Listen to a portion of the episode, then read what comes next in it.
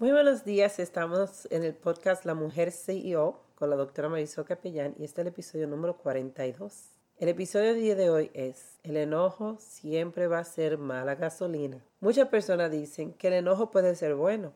Claro que hemos visto historias donde una persona que la llaman quizás vaga, de pronto toma ese enojo y transforma ese enojo en gasolina para salir de la vagancia y empezar a administrar su tiempo y ser más productivo. Pero el problema es que aunque tú hayas conseguido algo por ese enojo, lo que pasa y todas las cosas que tú tienes que pagar como tiempo, paz, tranquilidad y armonía no es suficiente para compensar por el cambio que tú hiciste. Claro que en poco tiempo se ve muy bien. Tú puedes decir, mira, estaba tan enojada que tomé acción. Muy bien para motivación. Pero no podemos caer en, el mismo hábito, que esperamos estar enojada y empezamos a usar ese método para motivarnos. Hay que alejarse del enojo. El enojo viene con muchas cosas que no nos dan beneficio. Nos salimos de nuestro centro, nos quita claridad, nos pone a nosotros un estado donde no podemos disfrutar las cosas pequeñas de la vida, muchas de las cosas pequeñas que de verdad sí importan. So, el enojo, yo te quiero invitar el día de hoy, si tú usas el enojo para motivarte, busca otra forma de motivarte que no sea con el enojo. No hay que usarlo ni siquiera para razonar